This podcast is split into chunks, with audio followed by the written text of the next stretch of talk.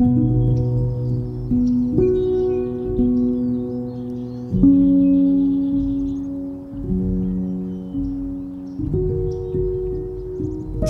we're going to interview Aimee Beltran.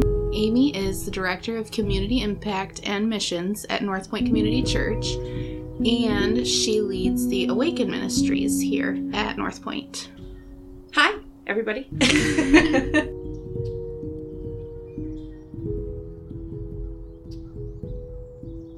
So, Aimee, tell us about your work with North Point and a little bit about the Awaken Ministry. so, what I do at North Point, I'm the Director of Community Impact and Missions. So, what I do is I create opportunities for us to get out into the community to do service projects uh, with the community and with North Point. We're passionate about showing the community around us that we love them and that Jesus Yeah. loves them. So, I get to create those things. And then also different contexts that we have with different organizations in the community that know that they can count on us, on us to reach out to us for help and vice versa. So, just an example, one of our closest relationships is with the DeWitt YMCA. This summer we'll be hosting them again for their summer day camp, Oh, and that's a lot of fun. So, we work with them and they allow us to do a Bible story during that camp um, one day of the week. And it's just a fun thing. It's a really good partnership, and we're very thankful for that. yeah, that's really cool. Yep. And then missions, um, what I do is the missionaries that we support, I'm their main point of contact. And then mission trips, I plan and organize and lead. And then just always looking for ways that we can love on our missionaries and uh, to kind of create an environment where people are aware of missions in the world. Yeah, that's great. Yep. And then Awaken. Yes, I was going to ask. Awaken is a ministry for post abortive women. We started leading post abortive um, Bible healing groups at North Point almost 10 years ago. The curriculum that we use is called Surrendering the Secret, and I'm a national leader with Surrendering the Secret. Um, I've been involved with them for 10 years, and the Awaken ministry came out of that a few years after we started leading the groups here. And Awaken is really, um, it's just the name for that ministry because we love women who are post abortive.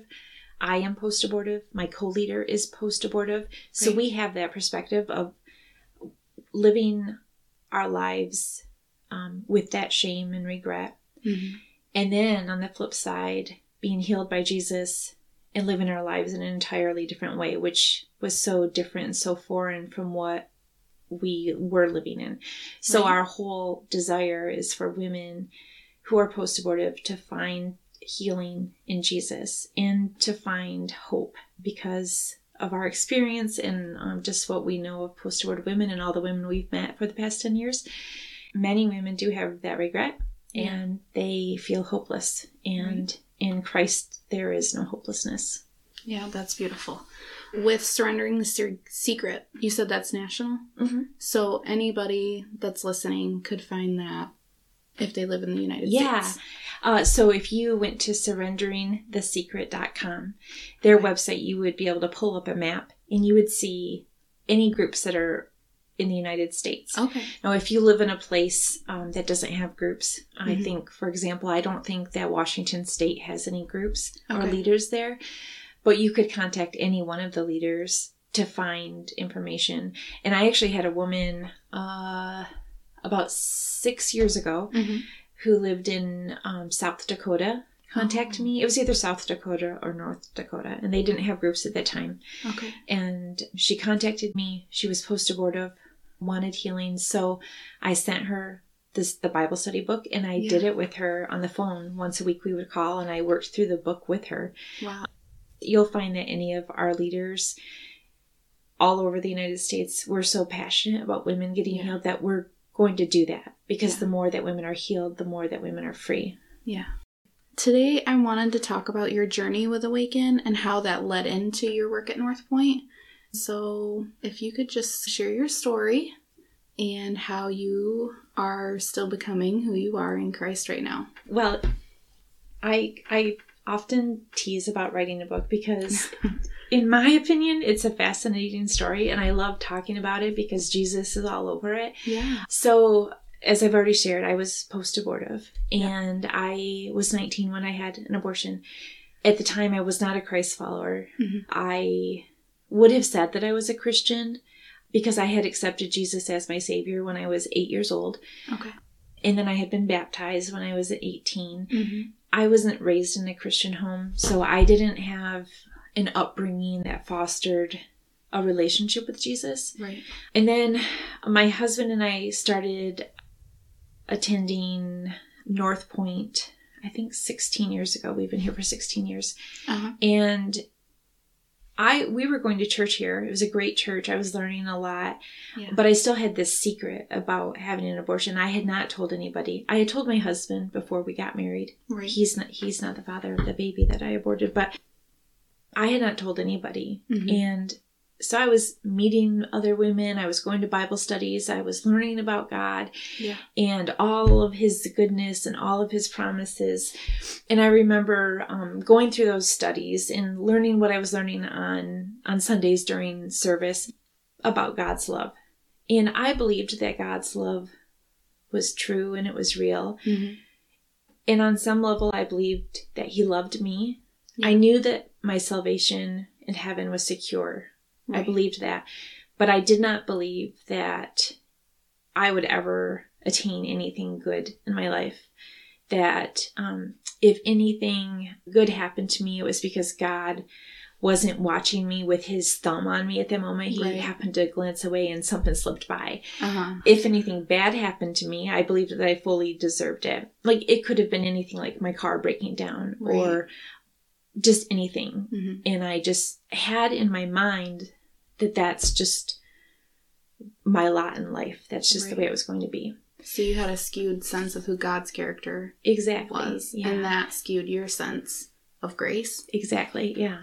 So we were going to church here and I was in school. I had gone back to school.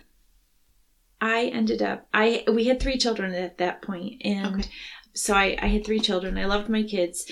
They were wonderful, but I honestly thought that I didn't deserve them because I had aborted my first child. I felt like God just allowed he just wasn't paying attention when I got pregnant those three times. So I had these children. And then in the fall of 2008, Mhm. I got pregnant again. And this was an unplanned pregnancy. Yeah. I, like I said, I was back in school. So I had Mhm. my plans. And at the time, Right. just a little background knowledge too. At the time, I was very, a very controlling person, like Mhm. hyper controlling, like crazy. Yeah. Like my husband was afraid to move. I was so controlling. Oh. Um, and I was a scary, controlling person. Yeah. So I got pregnant. That was not part of my plan. Mhm. So my control was slipping away. And another unplanned pregnancy. And I knew, even though I had never talked about my abortion with anybody, I knew that I could not have another abortion. I right. I knew that it just wasn't right. And I knew on some level that having an abortion had affected me, Right. although at the time I didn't recognize how I had been damaged emotionally. right. So during my pregnancy with that baby, I wrestled with God.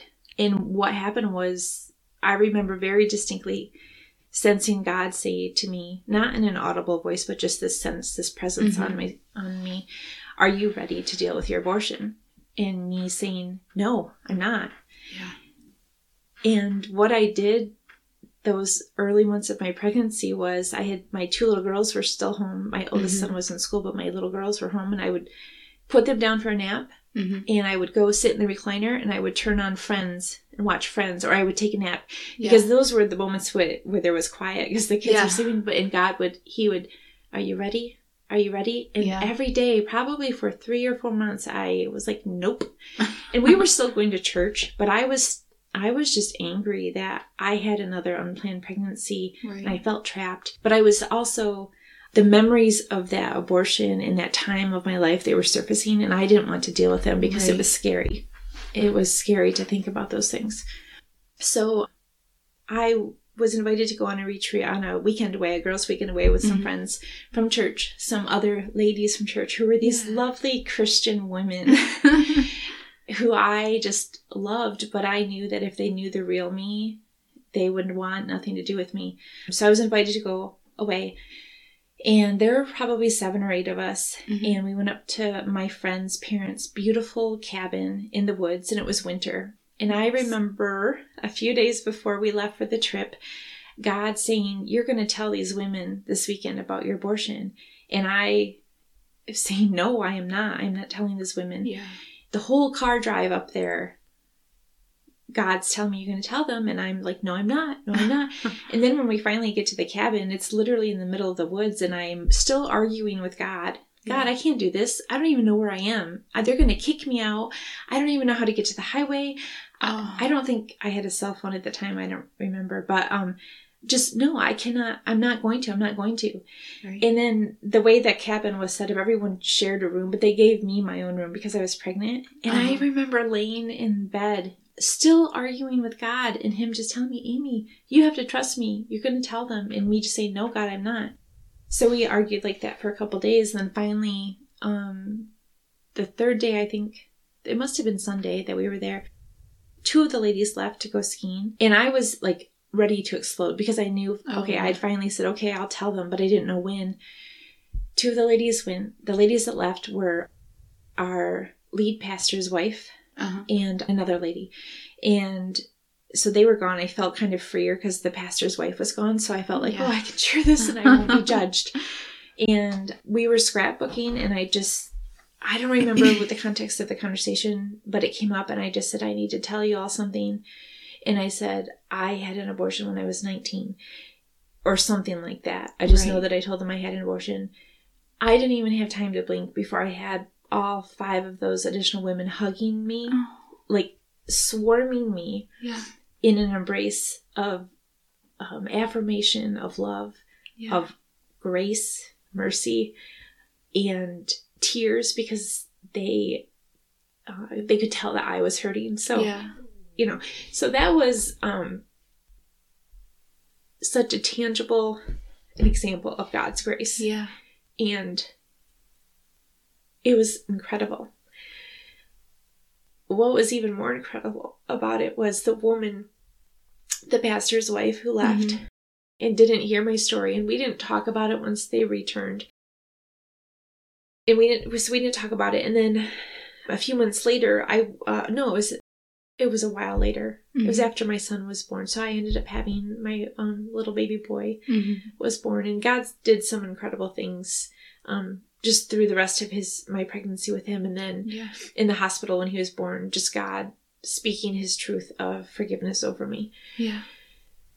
it was a year later i went to a women's conference and and i was with a different group of friends hmm and it was a Beth Moore conference, and there was a. Uh, I went out into the hall area where they had all the books, and there was this Yeah. display of books for women who were post-abortive. Oh. And since I had not, I- had told that one group of friends, and that was good, and I felt like, okay, God, I did this, and they showed me love, so we're good, okay? Yeah. Let's just, you know, Uh-huh. keep living in silence about this. And the books were there, it freaked me out. I turned the other way and then avoided it, but that God was once again nagging me, and once again I was resisting. yeah. And when I say God is nagging, it's like a respectful way because God and I have this, I understand. you know, it's not, he, he pursues me yeah. in nagging. And you don't always just want to respond the No, way that he's no, pursuing. Yeah. No, I understand. I've gotten better, but I yeah. Um but what happened was the the woman, the pastor's wife, she was also at that conference and Oh. she went to uh, a breakout session for surrendering the secret for women who were post abortive. And then at the time our women's ministry director was also there Mhm. and went to this. She was not post abortive, but she felt led to go to this group. Yeah. So a few days after the conference, I'm on the phone with her and she says, The most incredible thing happened at this conference. I felt led to go to this breakout group for post abortive women, even though I'm not post abortive, and buy the curriculum because I think we need to have this study at North Point. Wow. And I found a leader. It's it was our pastor's wife Oh who was gosh. on that weekend with me. She's post abortive, but now Oh. she needs a co leader.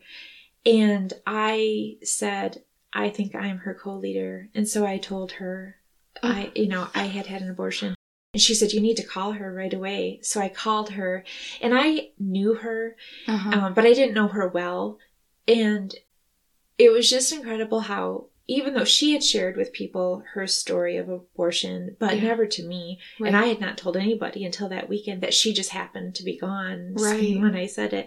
But we got together, started, shared our stories, just, and we were struck with how there had been opportunities for us to share with each other with years, but because of our shame and our pride, from my perspective, she was a pastor's wife. So Right. I'm not going to tell a pastor's wife that I was post abortive. Mm-hmm. And from her perspective, she was a pastor's wife, but she had also been a pastor's daughter.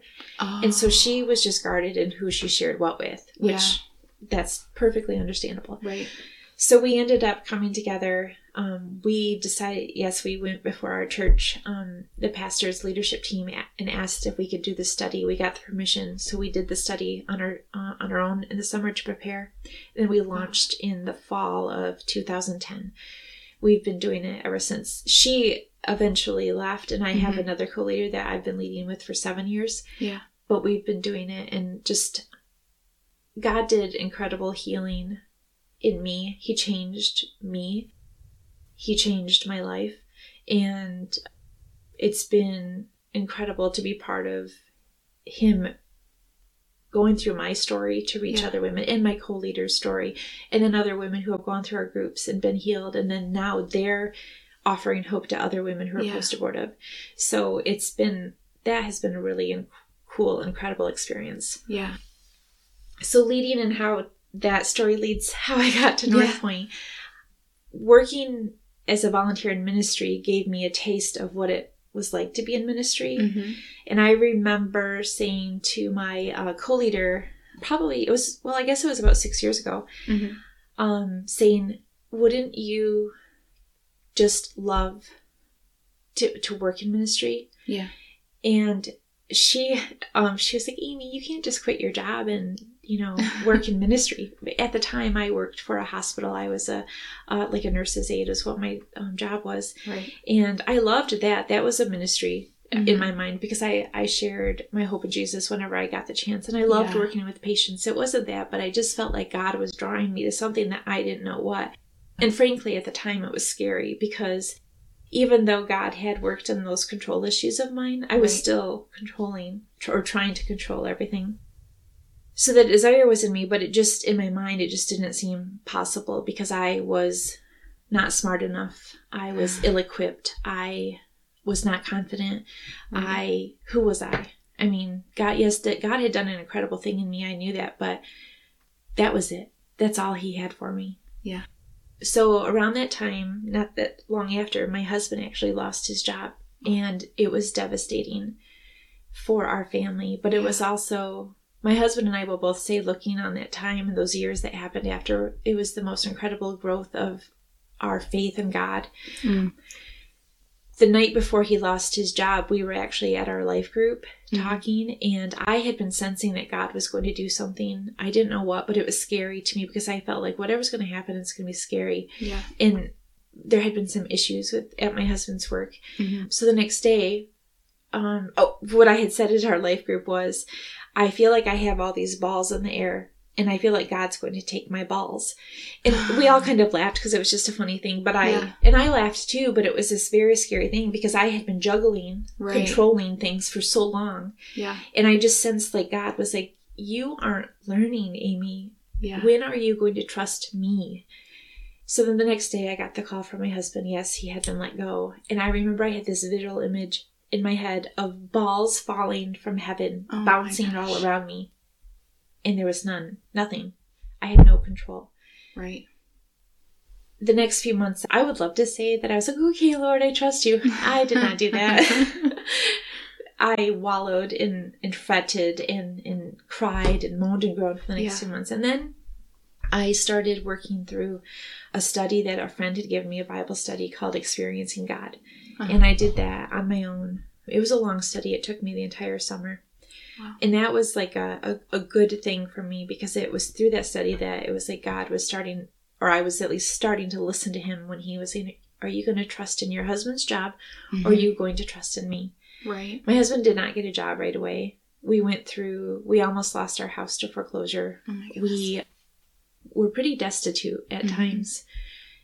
I was still working, but my income wasn't enough to support a family of six. Right. So eventually, no, it was quite a while before we ended up getting financial help. But what happened through that was, even though not a whole lot of people knew what was happening, Yeah. our life group did, and then some friends from church did. Mhm. And then people started blessing us in ways that it was just incredible. Like, uh, for example, one day I came home from work. I had to work on a Sunday. And I Mhm. always tried not to work on Sunday, but for whatever reason, I had to work on Sunday that week. Yeah. And we came home. I came home from work, and somebody from our church had filled our refrigerator. My, Oh our my dining gosh. table, our counters were full of bags of groceries. And I remember walking in the house and almost throwing up because I was just in disbelief that, that somebody would do this. yeah. And then other times where we that happened a few times, but our one in particular one time was because it was I think a period of two to three years before my husband finally was able to get a job Yeah. that God just blessed him with, and it's been an amazing job for him and our family. But we had not been regularly tithing Right. but God was challenging us that we needed to do that. And so I wrote an amount for a check, knowing that we desperately needed that money. uh huh. And so we, I put into the offering basket. And then right after church that day, a friend came up and said, Aimee, somebody gave this to me to give to your family. They know you've been going through a hard time. And it was for the same exact amount of what I had just given Oh to God. And then we had another time where um, some friends in our life group they gave us a financial gift that was so overwhelming Yeah. that that in turn was just like the final like okay God knows our needs and meets them through people. That has in turn like that's something that my husband and I try to do like Yeah. not to pay it forward to, to, to make our name great, but it's just Right. like we're you know God shows His love through people and their obedience to to Him. So that was a cool thing. So husband's job loss. Out of that, because I'm still trying to be controlling, remember? Yeah, uh-huh. Even though I would, God was working on me, I decided to go back to school. Uh-huh. I originally was going to go back for nursing, which is what I had been going for before, Before, when I got yeah. pregnant with my little guy. Went to nursing, then I ripped, I tore my shoulder, my Oh. labrum. The surgeon said, You need to change your major. So I changed my major to human resources. There was no prayer about it. I was just like, I needed a degree. I had to support my family. So I'm I'm about a year into going to school and I that desire of working in ministry was still there, but I kept squashing it down because I remember saying to God, God, I can't do that. Yeah. I I have a family and women don't work in ministry, not in what I feel like you're calling me to. Right. And I don't want to lead children's ministry. I know that I'm not good at that. Yeah. Please, Lord, don't send me there and but he w- just he wouldn't let it drop so i was meeting with my advisor at school for my degree in human resources and i said to i marched in there and i said i want my bachelor's degree by december of next year and he said Aimee that means you'll have to take 18 credits a semester which Oh i had been gosh. doing already anyway Yeah. and i said well i can do it so i want to do it and he was like okay he went to print something off and i remember that that voice of god even though it wasn't an audible voice but Yeah. it was just this presence him saying when are you going to learn? And i knew in that moment i wasn't going to get my bachelor's degree. I was very close to getting my associate's degree. Uh-huh. but i didn't say anything to my advisor because i just was like he's going to think i'm crazy. And i didn't tell anybody really what was going on in my mind Yeah. because it was crazy. Women don't work in ministry. Right. that's just what i was thinking at the time i was also leading a study for women called believing god by beth moore so i was leading Oh, the yeah. study going through the study and it was certainly speaking to me about believing god for what he was telling me but that i was doubting that he was going to do Right. there was one point in the study where the message was so clear to me, the scripture that was shared about trusting God. Mhm. And I went, uh, left the study that night, cried the whole way home, got to my house, went into my husband. I'm crying and sobbing, and I'm not an emotional person like that. So he was like, What's wrong? And I said, I feel like God is telling me that I have to work in ministry, but I don't know what it looks like. I have no idea. Yeah. And so I think I need to pause school. And my husband said, Well, you're still going to get your degree, right? I said, Yeah. I mean, I, I was just about ready to get my associate's degree. And I said, But can I just take the summer off and let me pray, seek wise counsel, do what I need to do just to see if this is really a God thing Right. or if it's an Aimee thing because I knew that I was controlling and I I didn't want it I had to decide is this me or is it really God?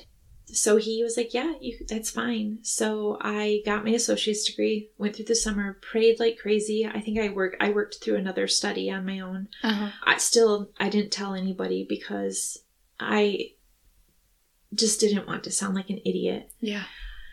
So fall came and I remember thinking, well, if I if I'm going to work in ministry, I need to see if there are any jobs for someone with my skills. And there was a job for an administrative assistant at a church in Lansing and I remember I was just about to hit send on my resume Uh-huh. and I again felt God say, "Do you think it's really wise for you to work at this church but attend this church?" Yeah.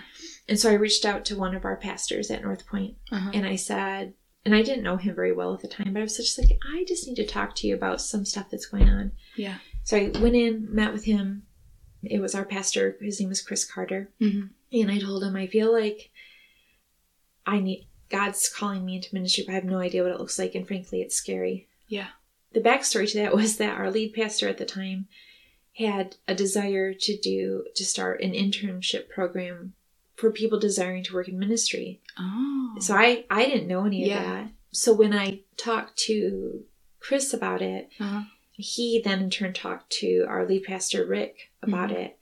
And they determined that maybe I was a potential candidate. So I went through the entire process of interviews and applications, and I think I had to do some personality tests, and Yeah. um, ended up being given the opportunity to do an internship, a one year internship in missions. Yeah. So that was incredible to me. It was just really such an incredible opportunity. Yeah. So I um, started the um, internship in, I think it was March 1st, I think, of 2017? Yeah. 19, 20. I think it was 2017, either 16 or 17. I remember when they announced that you were doing that, and I had just come here, and so I was like, I don't know who she is, but that's great. That's so cool, whatever that means. I think it was in 2016. So I, the internship was from 2016 to 2017. There was no Mhm. guarantee that I was going to have a job afterwards, and it was Right. just really an opportunity for me to get experience. right. But after that first year, then I was offered a position, it, Yeah. but it changed. It went from missions to community impact Okay. and missions. So I was officially hired in 2017. And so this is my third year as a woman working in ministry. yeah. And then God has just done incredible things. And I actually recently just went back to school for ministry. So, oh, that's so. and cool. again, that's like a, that's trusting God with the opportunities He gives me. yeah, And so we'll see what happens with that. yeah, that's really cool. So, are you going for a bachelor's, or is it Right now, it's a one year ministry certificate. okay? if after that one year, if it's something that I feel like God is calling me deeper Yeah. into, those credits will transfer into a bachelor's degree, or I can Oh, go yeah. into the bachelor's program. Yeah. So we'll see. But the class, that the classes I'm taking so far, Mhm. I love. Like I just, I can't even.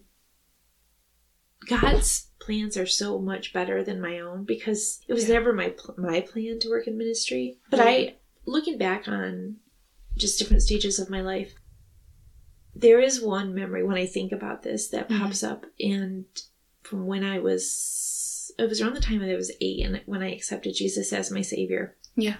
And like I shared, I wasn't raised in a Christian home, but Right.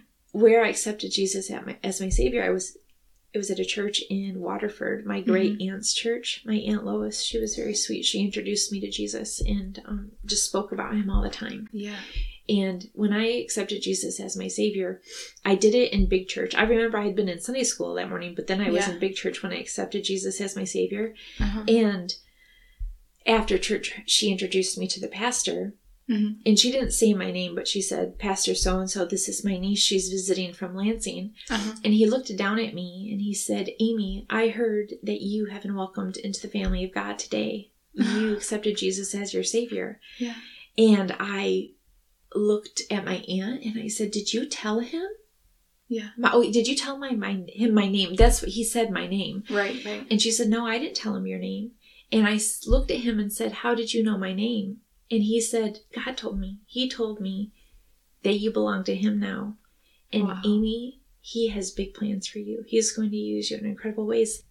And that memory wasn't I mean, I remember when I little when I was little I held on to that. Yeah. But like I said, I wasn't raised in a Christian home, so I had nothing to encourage that. But as I've gone through this process over the last three years, I'm just like, because I'll be honest, ministry is the most rewarding, difficult job I've Yeah. ever had. And there have been times where I have thought, Lord, what are you doing? I don't, I'm not, I don't, I'm not equipped to do this. Like, I don't Yeah. know. What are you thinking? And that memory kept coming to me. So I just feel like he's, he has me here and he's had me all along, but I had to go through all this other stuff. yeah. And he uses all that other stuff in my work, even as director of community impact and missions. My story and my experiences are used more often than I would have thought. Oh yeah. And that's cool because that's how God works. And I want to be open to what He wants. Yeah. But more than anything, I want my life to speak of His goodness. Mm-hmm. So, in how I relate to people, how I speak to people, Yeah. how I represent Him to people, Right. how I represent North Point. Yeah. So, it's just an incredible thing. Yeah. That the entire story, all of it is really incredible. I think you pretty much covered all the questions in your story because you talked about how Grace met you and it's just really beautiful how he did that. So, thinking about listeners that might be more like a younger you, trying to control things and keeping all the balls in the air, and what would you tell younger you in order to move into their becoming and what God is calling them to? If I could talk to younger me Yeah. and anyone who's like me and is younger, the biggest thing I would impress upon is to know or to establish your relationship with Christ as your primary relationship. Yeah. Because out of that, when when when Jesus is your number one guy, Mm-hmm. you're going to know that you're worth a whole lot. Mm-hmm. You're not going to allow yourself to fall for things that you should fall for or to believe things that aren't true. Right? So, my decision in having sex with the first boy who told me that he loved me Yeah. was bred out of me believing that that was as good as I was going to get. Right? Me choosing to have an abortion was bred in a lie that I had no other choice. Right. My number one relationship at that time was not with Jesus. Mm-hmm.